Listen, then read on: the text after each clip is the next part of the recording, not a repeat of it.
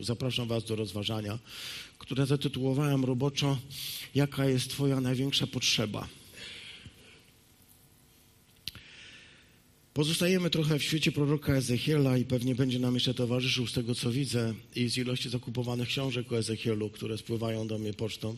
Widzę, że to będzie problem. Pokazywałem ostatnio mm, chyba z... człowiek napisał komentarze do księgi Ezechiela każdy komentarz jest bardzo szczegółowym opracowaniem naukowym. To nie są takie tam jakieś wyobrażenia. Każdy ma olbrzymi aparat krytyczny, to znaczy masę przypisów. I wydał 11 grubych tomów na temat księgi Ezechiela.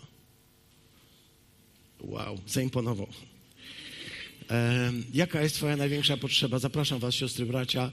Ezechiela, 10 rozdział od 18 do 20 wiersza. I odeszła chwała Pana z nad progu świątyni i stanęła na cherubach. Cheruby zaś podniosły swoje skrzydła, uniosły się z ziemi na moich oczach. Gdy zaczęły się oddalać, koła podążały z nimi i stanęły u wejścia wschodniej bramy domu Pana, a chwała Boga Izraela była w górze na nich. A były to istoty żywe, które widziałem u stóp Boga Izraela nad rzeką Kebar. I poznałem, że są to cheruby. Amen. Dziękuję Ci, Panie, za to, że dajesz nam możliwość wsłuchania się w Twój głos. Panie, w tym całym szumie informacyjnym tak wiele rzeczy do nas dociera, bardzo różnych, też formujemy różne rzeczy. Ale teraz chcemy wyciszyć serce, żeby usłyszeć, co Duch mówi do Kościoła co Bóg mówi do swojego ludu, bo dla nas to jest najważniejsze. Pozwól nam usłyszeć. I niechaj to, co mówisz, poruszy nas i przemieni i dokona w nas tej najgłębszej metanoi, jakiej każdy z nas potrzebuje każdego dnia. Prosimy Cię o to, Ojcze, w imię Chrystusa. Amen. Wiecie, że można postawić konkretną datę? E, znalazłem opracowania właśnie, które mówią, że to było 18 września 592 roku przed Chrystusem. I to dla e, zmyłki tylko powiedziałem, żeby tak nie było.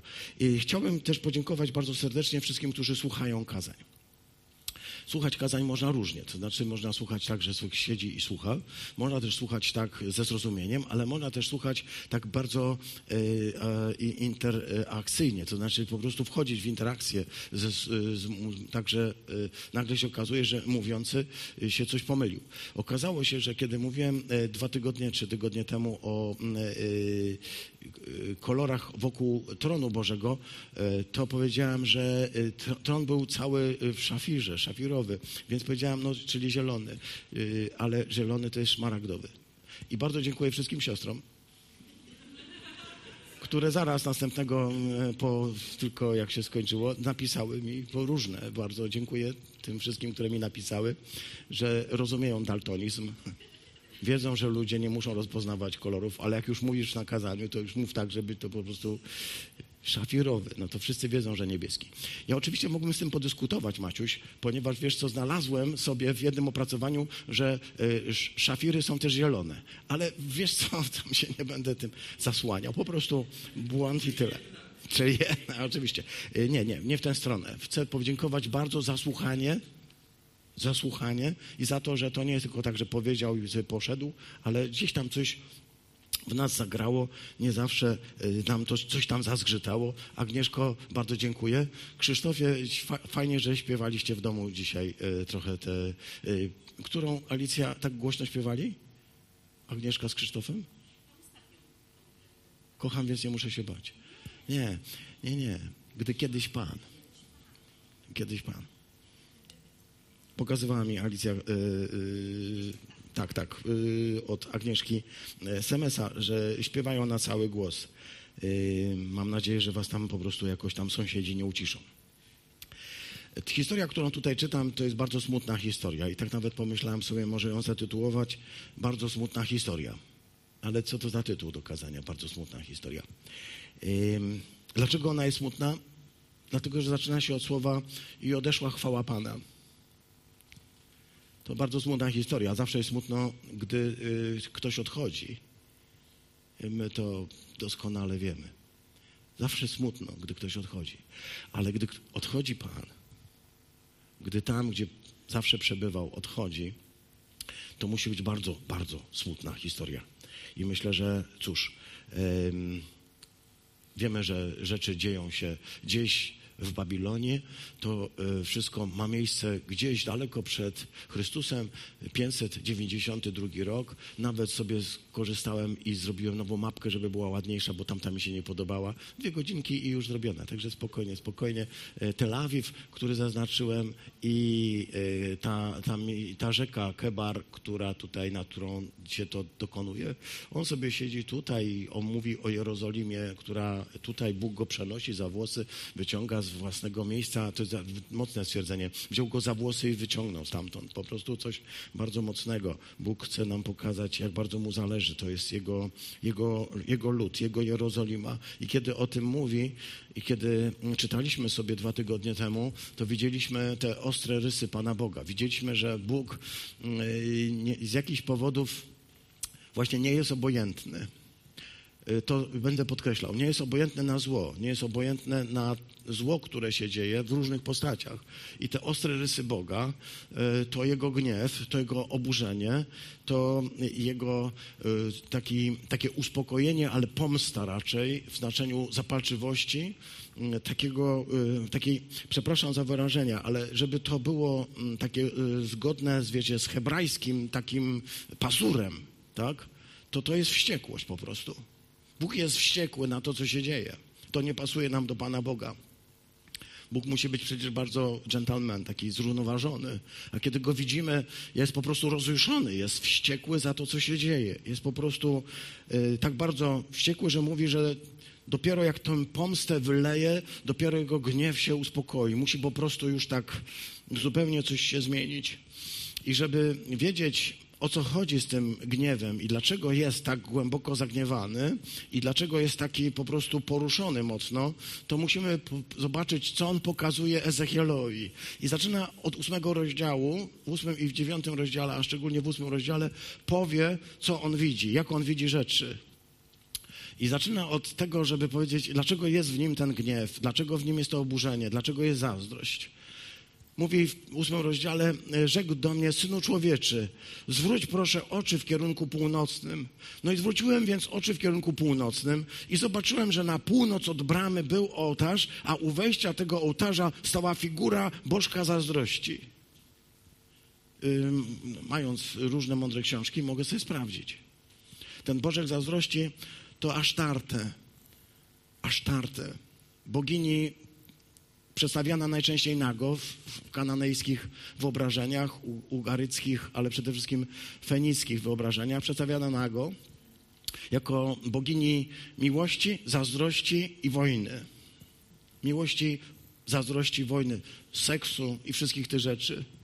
Zobaczył, że u, przy jego, na, na jego świątyni, tak, w jego świątyni, nie gdzieś tam stoi Gdzieś tam może sobie stać, w jakimś wzgórzu jacyś ludzie sobie czcili, tak? Izrael miał pokazać, że to są wszystko nieprawdziwe bożki, że to są mm, fałszywe bożki, ale postawiono tę statuę, postawiono ten, ten, ten, e, tego, tego bożka w jego świątyni. Przy jego ołtarzu stał. Mówi, zobacz, co oni robią. Boginię seksu postawili obok świątyni obok ołtarza pańskiego. Czy to jest powód, dla którego jest oburzony? To jest jego świątynia. Ktoś mu tam wniósł po prostu jakąś boginię zemsty, jakąś boginię zazdrości, żeby go po prostu doprowadziła do oburzenia. I ludzi, którzy tam będą ją czcili. To jest piąty wiersz. Dziesiąty wiersz mówi tak.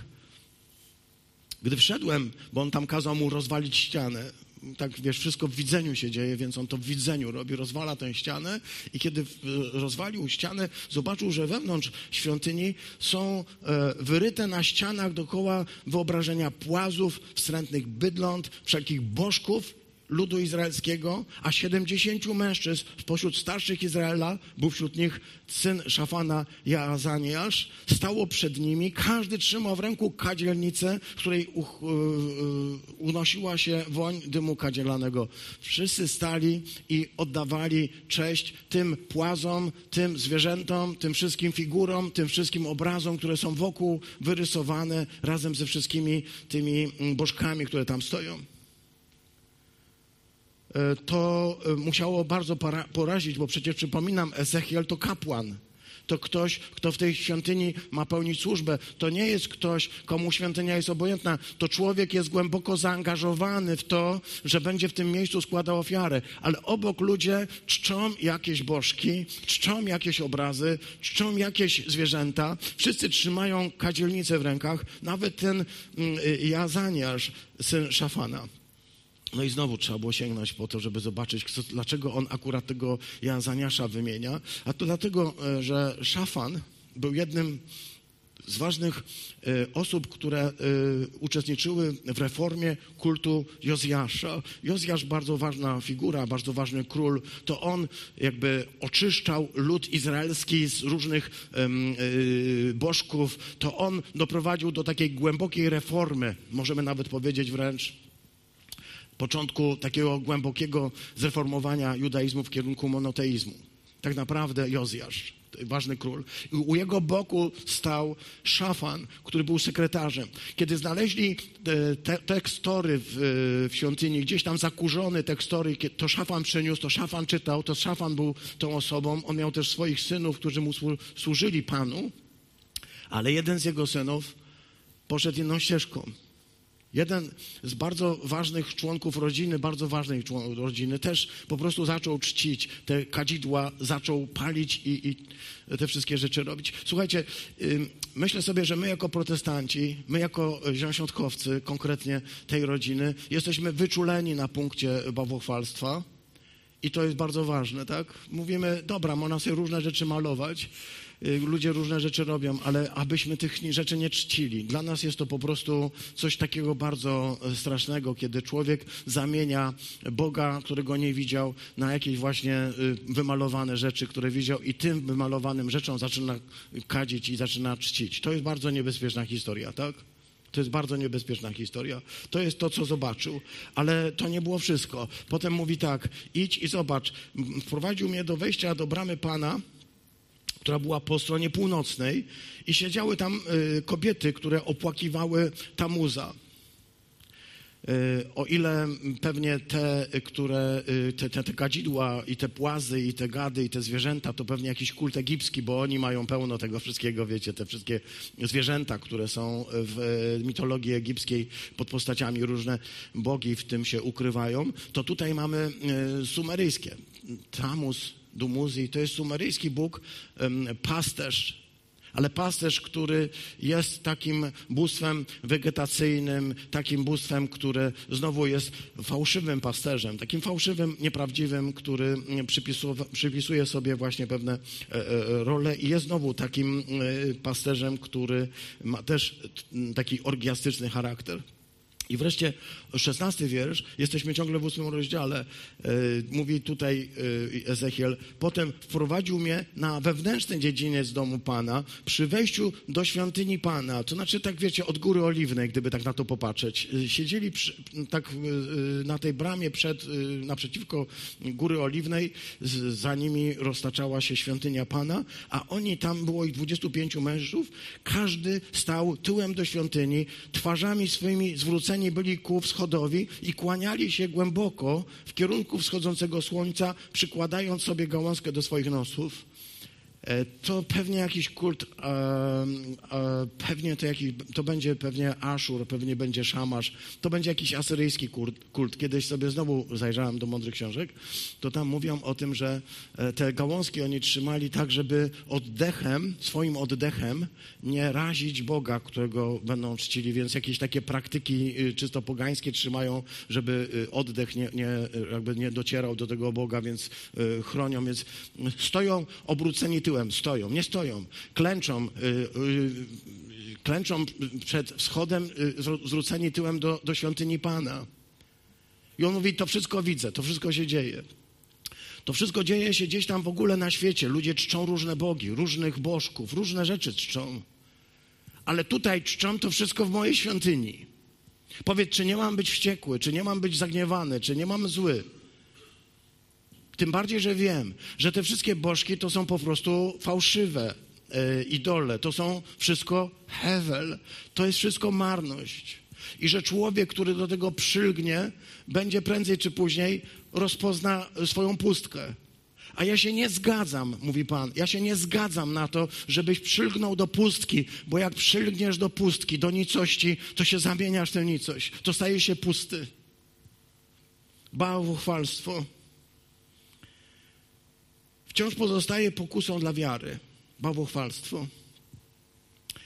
Możemy nieraz myśleć sobie, jesteśmy szczęśliwi, bo y, przynajmniej to mamy z głowy. My nie czcimy żadnych figur, żadnych tamuzów, nie czcimy żadnych aszer, nie czcimy żadnych płazów, krów, aligatorów, czy jeszcze innych postaci. Słońca nie czcimy, nawet w głowie nam nie przyszło, żeby y, oddawać mu pokłon. My jesteśmy e, lepsi ale ciągle bałwochwalstwo pozostaje wielką pokusą dla wiary. Ponieważ to, co jest zaskakujące, to to, że te wszystkie rzeczy, gdy je sobie bierzesz tak po kolei, gdy sobie o nich myślisz, one nie są złe. Seks nie jest zły. Zwierzęta nie są złe. Ani słońce. Wszystko jest dobre.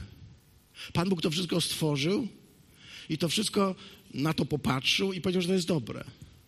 Ale jeśli jako, jakieś dobro, jakieś dobro, dobro, nie złe, jakieś dobro zaczynamy ubóstwiać, to zamienia nam się w bożka.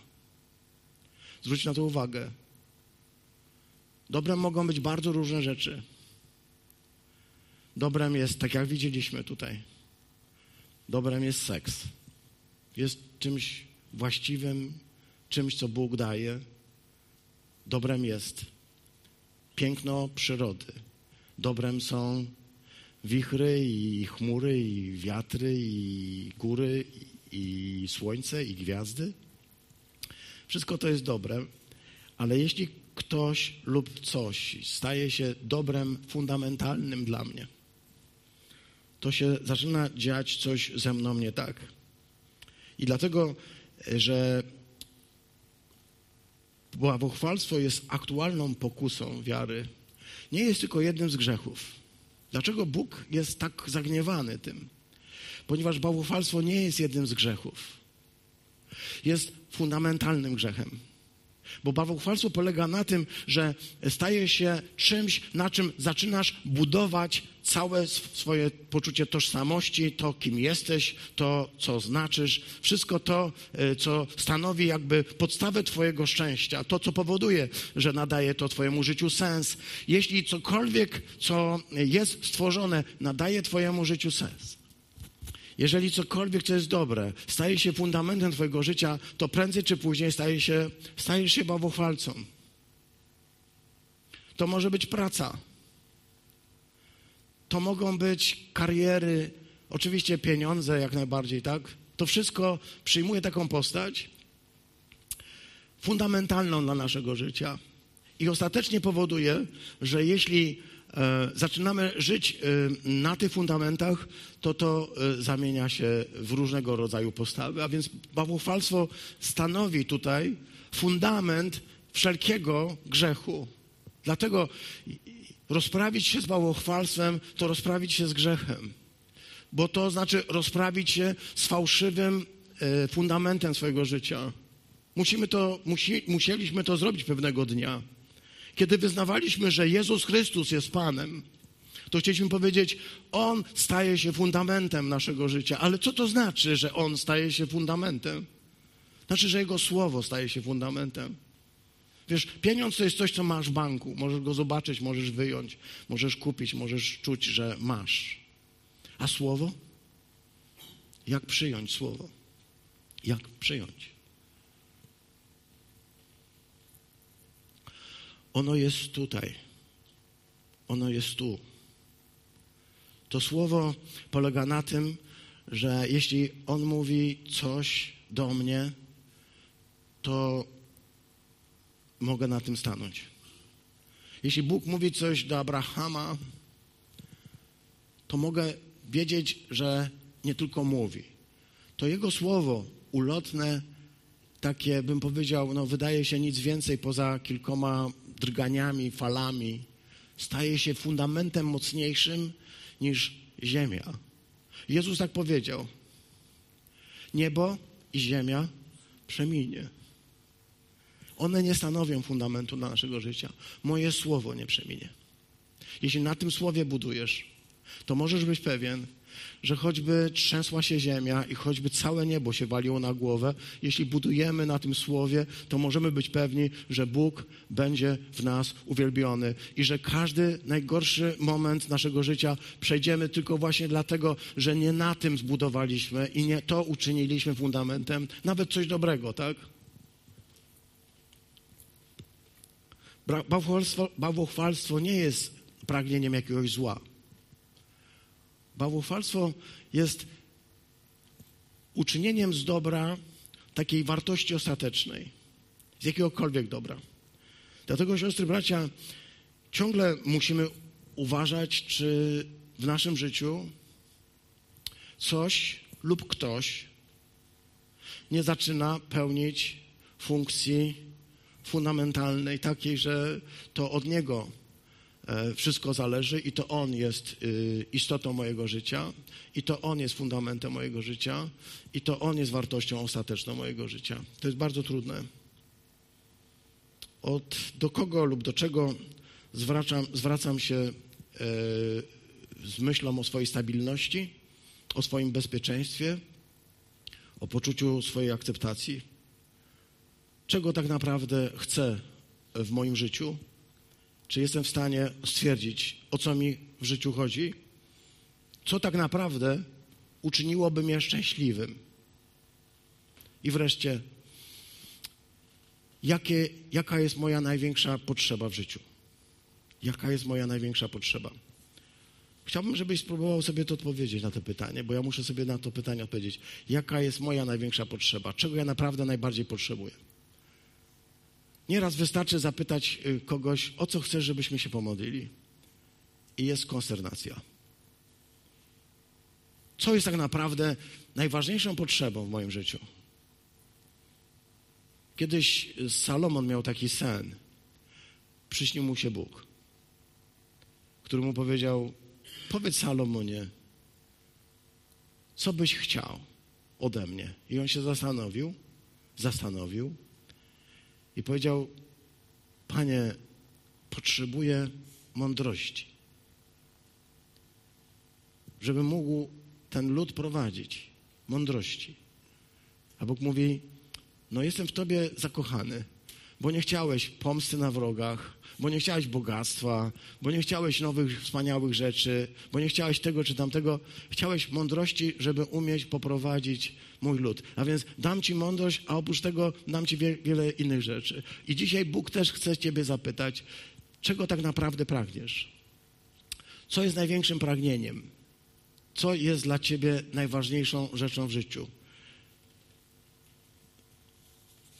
Bo myślę sobie, że jeśli odpowiemy na to pytanie, jest największa, jaka jest nasza największa życiowa potrzeba, jeśli się okaże, że naszą największą życiową potrzebą jest y, drugi człowiek, jest bliskość z kimś. Najważniejsza rzecz to muszę mieć kogoś, muszę, musi ktoś być obok. Moją największą potrzebą jest kariera, żeby zrobić. Moją największą potrzebą jest skończyć studia. Moją największą potrzebą jest zabezpieczenie finansowe. Jeśli e, odpowiadasz na te pytania w ten sposób, to wiedz, że one będą prędzej czy później e, definiować Twoje poczucie szczęścia i nieszczęścia. Stajesz się ich niewolnikiem, bo to, czemu służysz, to jest to, czemu, co zaczynasz uwielbiać, co zaczynasz doceniać, co staje się dla ciebie najważniejsze i to jest właśnie Bożek.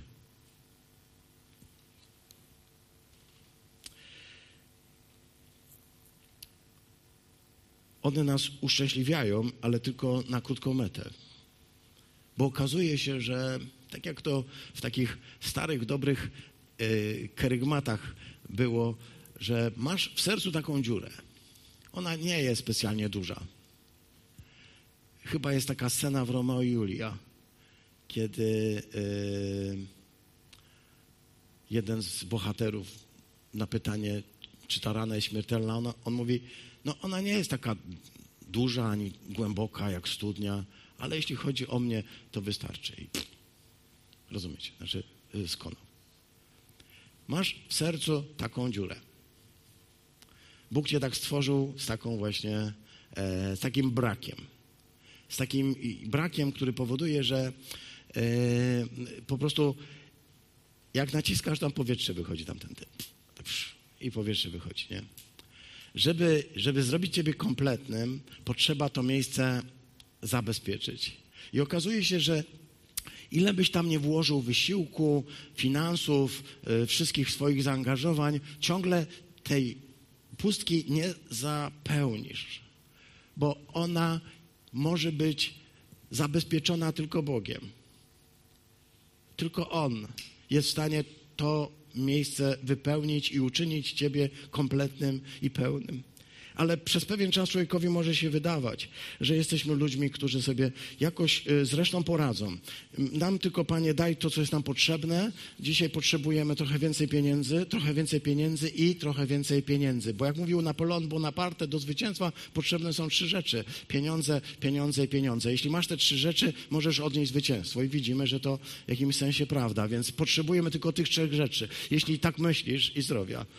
I szczęścia bo ci wszyscy na Tytaniku zdrowi byli, ale szczęścia nie mieli, jak mówią. To, co znajdujemy e, tutaj, w tym dziesiątym rozdziale, e, to oczywiście e, też jest coś, co, go, co naszego Pana głęboko dotyka. Czy widzisz to, Synu Człowieczy?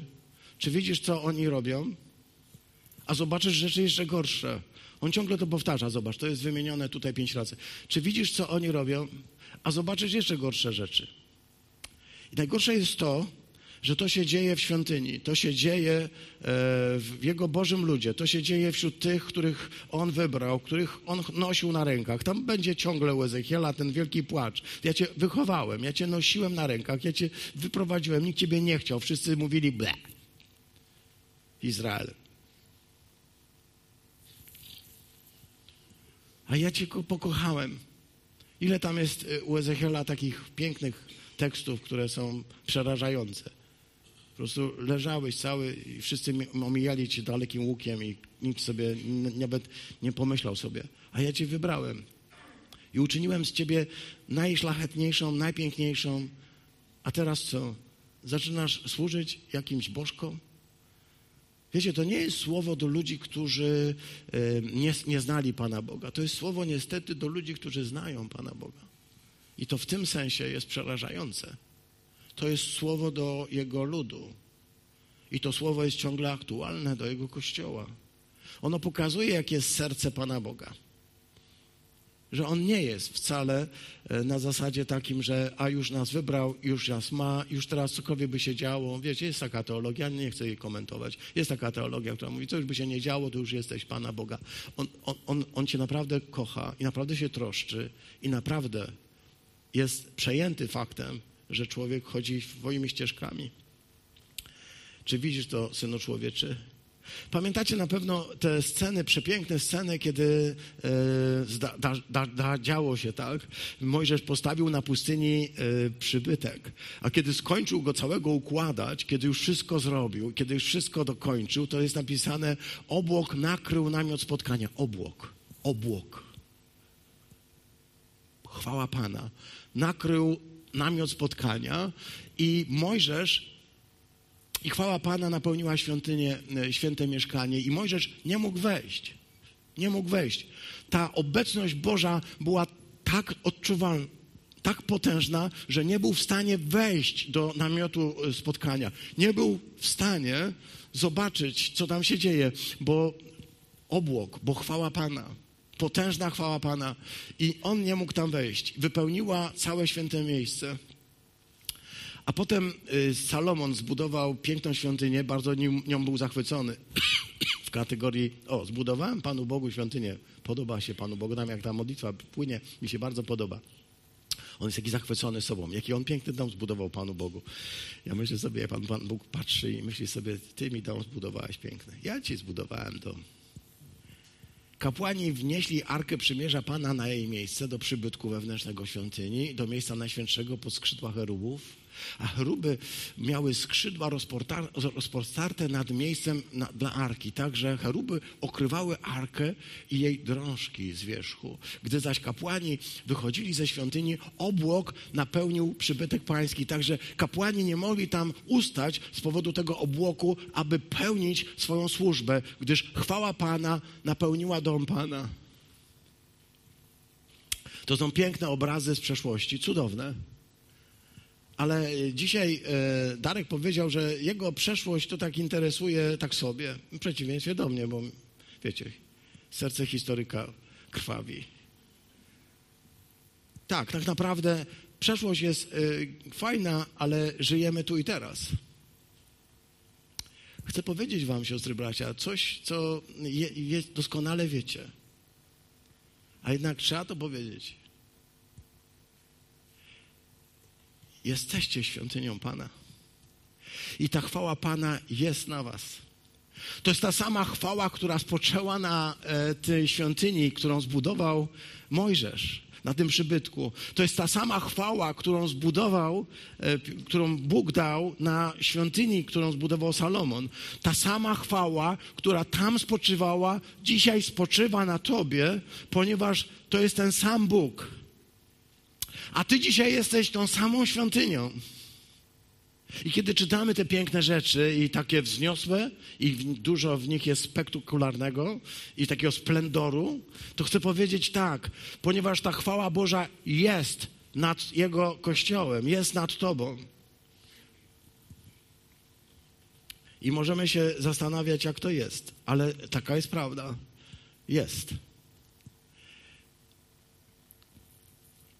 Ósmy rozdział jest taki dramatyczny, ale dziewiąty jest jeszcze straszniejszy, bo dziewiąty zaczyna się tam, mówi tak, to widziałeś, co się dzieje, a teraz tak. Yy, bawuchwalstwo trzeba wyciąć w pień. W związku z tym nawołuję do tego, żeby wyszło kilku ludzi, którzy się zajmie uporządkowaniem. I dziewiąty rozdział miałem okazję, on ma nawet troszkę inną, inny podkład, ponieważ to było rozważanie y, w grudniu na Adwencie, cytowałem ten tekst, dziewiąty rozdział, kiedy jest mowa o tym, że zawołał Bóg donośnym głosem i mówi, że idą strażnicy i że przyszli, by dokonać e, sądu nad Jerozolimą. I jednocześnie wśród tych strażników był jeszcze jeden strażnik, taki, który miał e, biały, biały e, strój kapłana i pas, i przy nim miał kałamarz i miał pióro, i miał na celu robić znaki, znaki na głowie przejdź przez miasto, przez całą Jerozolimę i naznacz tał na czołach mężów wzdychających i bolejących nad wszystkimi obrzydliwościami, jakie w niej się dokonują. Postaw każdemu na czole znak tał. No i ja tutaj zwróciłem waszą uwagę, że ten znak tał e, w języku hebrajskim przez wieki, w czasach Ezechiela, był zapisywany w ten sposób. On tak wyglądał. Wcześniej tak, później tak. Tak wygląda ten znak, który kazał Bóg każdemu e, sprawiedliwemu e, e, wymalować na czole, aby jego nie dotknęła ta plaga, która idzie. Oni byli sprawiedliwi, oni wzdychali, oni płakali. My może takimi nie byliśmy, ale Chrystus nas usprawiedliwił i Jego krwią zostaliśmy naznaczeni i ten znak jest na Twoim czole. I nie musisz się bać bo to znaczy, że jesteś oszczędzony i jest, jest chwała Pana nad tobą. Ponieważ tak właśnie to czytają. Wczoraj pokazywałem komentarze Orygenesa na naszym ufabie Dzisiaj może fragmencik. Orygenes y, komentując ten tekst mówi, kiedy wypytywaliśmy Hebrajczyków, czy na podstawie tradycji ojców mogliby podać nam informację o literze tau, oto co usłyszeliśmy. Jeden powiedział, że litera tau zajmuje ostatnie miejsce wśród 22 liter w kolejności, w jakiej zostały one ułożone. Ostatni zatem znak przyjęty został jako oznaczenie doskonałości tych, którzy jako cnotliwi płaczą i boleją nad grzechami ludu i współczują przeniewiercom. Drugi mówi, że litera tau jest symbolem tych, którzy zachowali prawo, jako jako że u Hebrajczyków prawo nazywa się Tora, a ponieważ pierwsza litera tego słowa jest Tau, więc oznacza ona tych, którzy żyją pod według prawa. A trzeci natomiast, należący do tych, którzy zawierzyli Chrystusowi, Hebrajczyk, twierdził, że według starej pisowni litera Tau przypomina swym kształtem krzyż i jest zapowiedzią tego znaku, który chrześcijanie kreślą na swoich czołach, powiedział Orygenes gdzieś tam w 230 roku. Powiedział Orygenes ten znak, który chrześcijanie kreślą. Oczywiście my dzisiaj może znaków nie kreślimy, ale Chrystus go kreślił. Chrystus postawił nam taki e, znak na naszych czołach.